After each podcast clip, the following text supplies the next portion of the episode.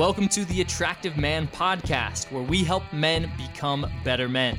In these episodes, you'll discover how to improve your dating and relationships, how to break through your mental limits that are holding you back, and how to move through life with confidence and purpose. Hey guys, welcome back to the Attractive Man Podcast. This is your buddy guy, dating and mind science coach, Jules Bia. I'm here with my cohort, David Vibe. And we're heading this new program that we'll talk about later, but we have a very special guest on here, one of my favorite guys in the realm, in the stratosphere of improving with women, and his name is Zan Perrion, if you probably saw him in the last segment. So welcome onto the show again. Thank you. You're welcome, man. So I want to start this out because there's a lot of guys out there with a big question mark constantly over their head and inside their hearts. What is the number one thing most guys are missing today when it comes to attracting women, in your opinion? Well, I'll tell you immediately. How do I condense it down? It's because of our societal construction that we have today, and the heaviness of the burden of this, and that is, society is really against the masculine spirit of men. And the number one thing men are missing is that sexual thrusting nature of their joyous, God-given, divine, sexual energy. Yeah. And we hide it. We're told it's toxic. The society is basically saying to men nowadays, you're one step away from being a rapist, and we're watching you. And if you walk by a playground a little bit too slowly, wait a minute, are you a pedophile? And that's a sin. That's completely wrong, and it's been perpetrated on men. And if anything, we're crusaders against that. Our desire to bend the world over it's the way we're created. That's divine. You have to, our masculine spirit is what men are missing. And so we go through life trying to be apologetic, trying to not offend anybody, trying to not make any waves, try to look in her eyes only, trying to be a great friend on a date. And we have no sense. She gets no sense from us that not only are we kind and respectful and energetic and curious and all these great, wonderful things, but we'd also bend her over, we have this animalistic stallion spirit in us, and it's been drummed out of us since we were little boys. Gone. So that's the number one thing, is our masculine edge. Yeah. That we're apologizing for. It's completely the number one thing. The only thing men need to understand how to love that they're sexual. Guys say, well, how do I become this sexual, or explore the sexual? How do I become this sexual creature? Because I would like to become that. And he goes home and he watches porn all day long. So don't tell me you're not sexually driven, and so we have it in us, but we hide it from the world because we're afraid that we're going to creep the world out or be offensive. But it can't be offensive. It's balanced with curiosity, love, respect, kindness, empathy, compassion, all these things, When we have students come into our live workshops and we put them in front of a beautiful model that is working with us in the workshop, it's like, yeah, we have all this trauma on our masculinity, on our natural impulse, like you say perfectly, to want to bend the world over. They just completely close up, and they could say, well, you're really beautiful, but it just comes from like here. There's no you've said in other videos, like the like from the lower body. Yeah, exactly. There's no lower energy. My voice comes from my center of gravity. When I'm talking to women, it doesn't come out of here. It comes, there's, it's like in the video game where you take a ball of energy and you blast it. It's exactly what I'm doing with my voice and my spirit. Everything is capturing her. And it's very much a presence of energy that's energy ball that's flying toward her, for sure. And a lot of guys just don't understand how much energy affects women. They may have a sense of how much energy affects people, but when your energy is just open and inviting and appreciative, and you can feel it in your cock and your balls, right?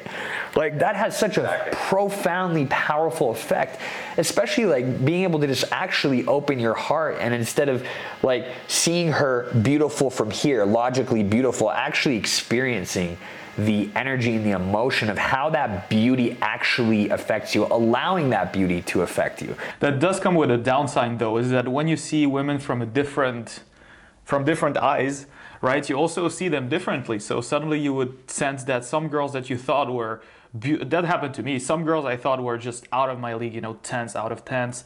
And then when you start to see them from a different angle, you start to look at how they move, what's their energy, right? I don't know how to say that. That's something that doesn't have words to describe. Yeah, what it looks like, right, inside or even outside, but differently. Then you see them differently, and suddenly like this drive can totally change the target, which is very confusing for some guys, right?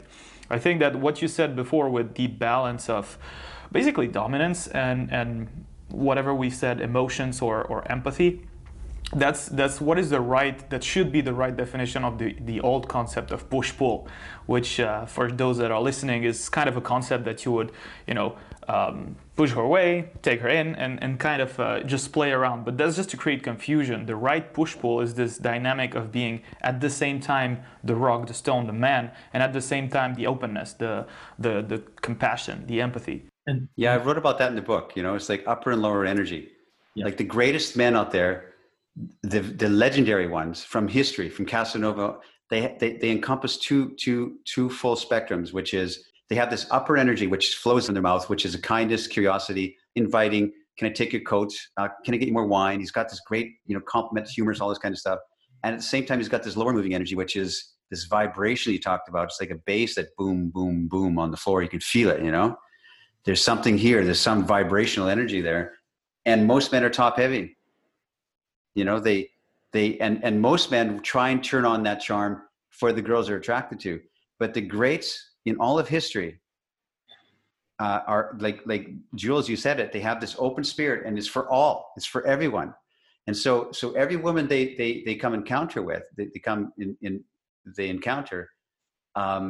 can feel that I'm a man who loves life. I love my journey. I'm a student of life. I want to understand some things. I'm going from here going to over there, and I want to know, and I'm on an adventure. I'm a treasure hunter. They have this spirit, and women, and they have that freely given to all, instead of turning on the charm and the seduction for the hot ones. That's freely available for all. So everyone can feel like, you showed up too, and I see you too. So when I see any woman, even if I'm not attracted to her in the slightest, I think, what, she's a woman. Thank you. That's why, that's my purpose in life. Thank you. That's great. She could be 70 years old, 80 years old. And I'm thinking, what? Yeah, my spirit, what I'm thinking when I look at this 80-year-old girl? I think, man, what does she like to do when she was young? She'd probably like to go. That's what I'm thinking. Yeah. And they can feel that. It's being seen. It's like it's being seen as a woman, not just as an object, or not just as, another person. They can feel that. And even the 80-year-old women will go, oh man, if I was younger. It happens all the time because they feel that from you. It doesn't mean I'm trying to, bang them, and a girl I'm not attracted to, she's not my type. I'm as generous with her as I am with someone who is my type. And she can feel that. And she knows her roles, she understands, and she's grateful to you because you see her and you notice her. One thing that I had when I talked about in the last video in my 20s was I was completely unincluded. When I went to elementary school and they picked kids on the team, I was the last one picked. Oh, okay, we'll take him, I guess, because I sucked. And it's the same. I know what that feels like to be left out. You're in a social group and no one's talking to you. So I don't allow it. If you ever come to my place, and you guys come in July, whatever, right? Yeah. If you ever come into my social circle and there's people around, or we're at a restaurant table, whatever, and I see Jules is like, no one's talking to him, and he pulls out his phone, I immediately stop whatever's happening. Jules, did you meet this girl? Come here. You come here. You come. It's like I'm going to make sure the energy is thrown into the center, and no one is unincluded, because I know what it feels like, to be cast aside and not noticed. Yeah. So for every woman, like we had a Casanova experience here. A few guys came here to Bucharest, and I don't know, a couple years ago. And we were standing in this kind of half-empty lounge thing. And there's these hot girls, 4 or 5 hot girls around a table, standing around drinking shots, and they were hot. And all the guys in my group were kind of like, you know, kind of looking over, kind of, you know, inching toward them.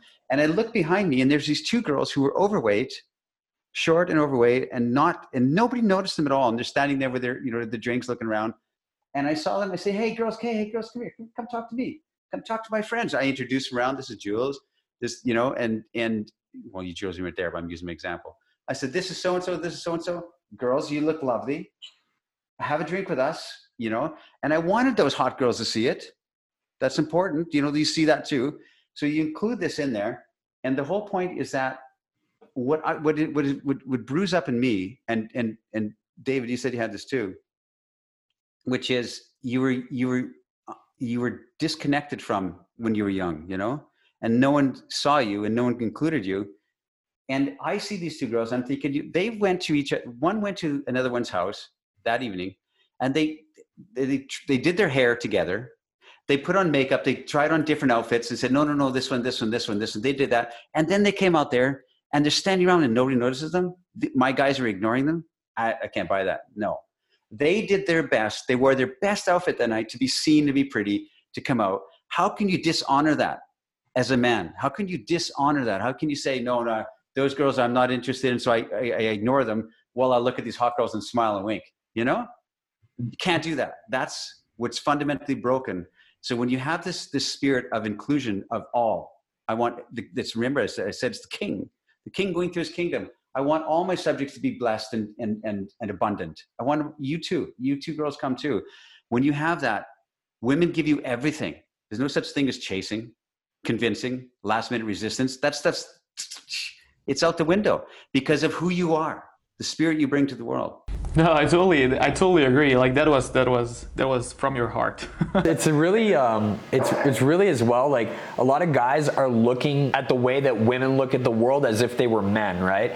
They're in the club and they're like, oh, if women see me talking to these conventionally unattractive women, they'll think that I'm unattractive or I'm low value. They have that value grading when they don't understand that when a woman sees that, she understands absolutely what you're doing, and she sees you as having a generous, compassionate heart that's empathetic, that really they see that you really understand women. But the average guy is like, oh my God, I don't want to look low value in front of people. Up with these two.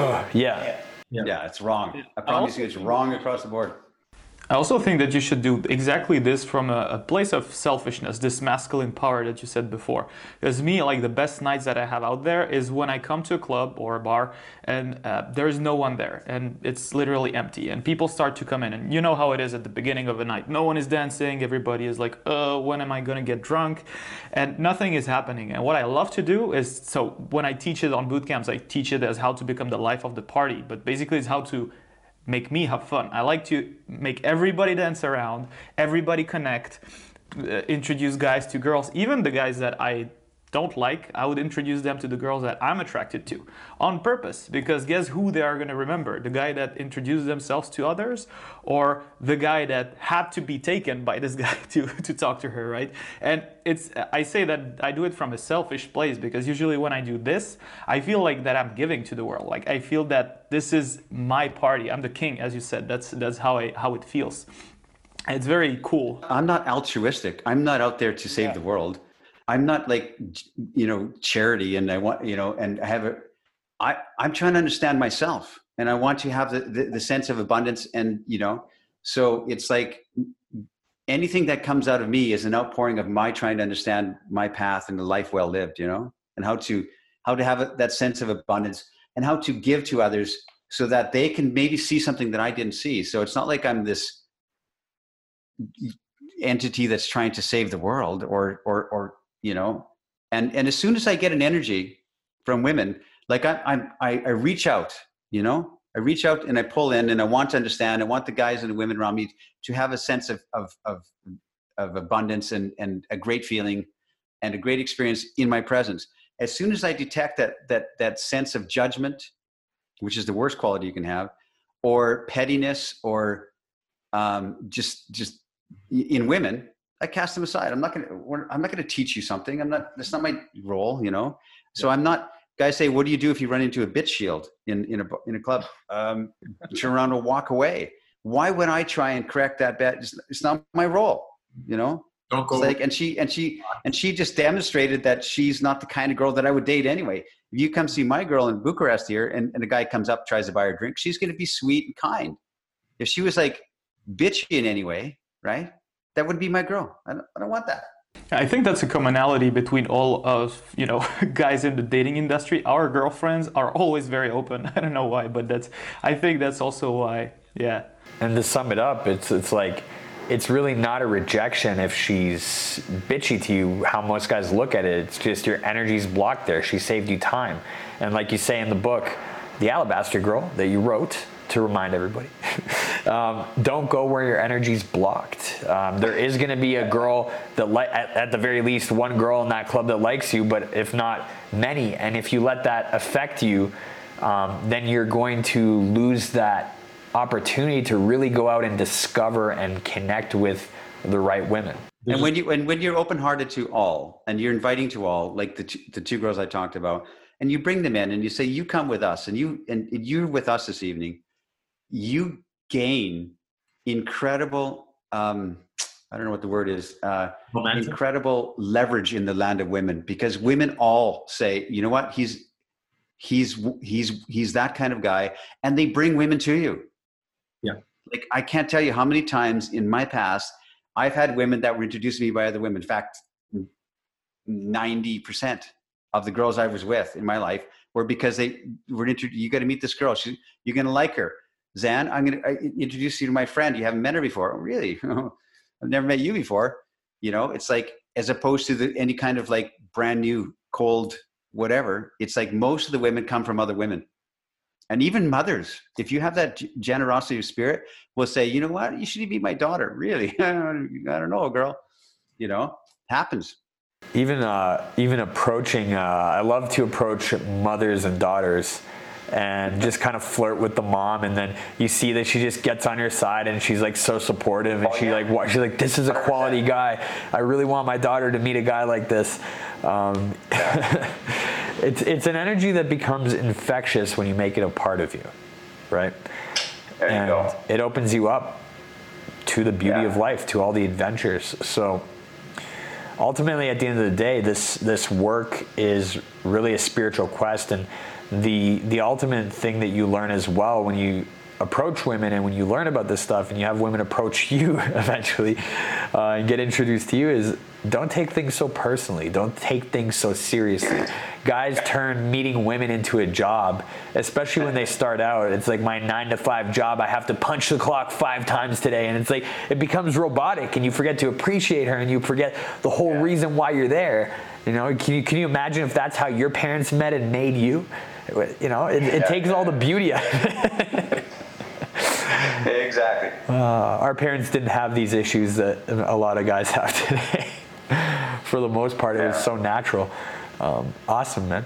Hey guys, if you're inspired by this, if you want to really learn how to be in the energy and the vibration of beauty and gratitude and appreciate women and really connect and open yourself up, me and David are doing this incredible inner transformation program that not only helps you transform your beliefs with women, but with every area of your life, and helps you lift off those emotions of fear and anxiety and insecurity, so that you can be fully alive, fully self-expressed, and fully curious about the beautiful woman standing in front of you.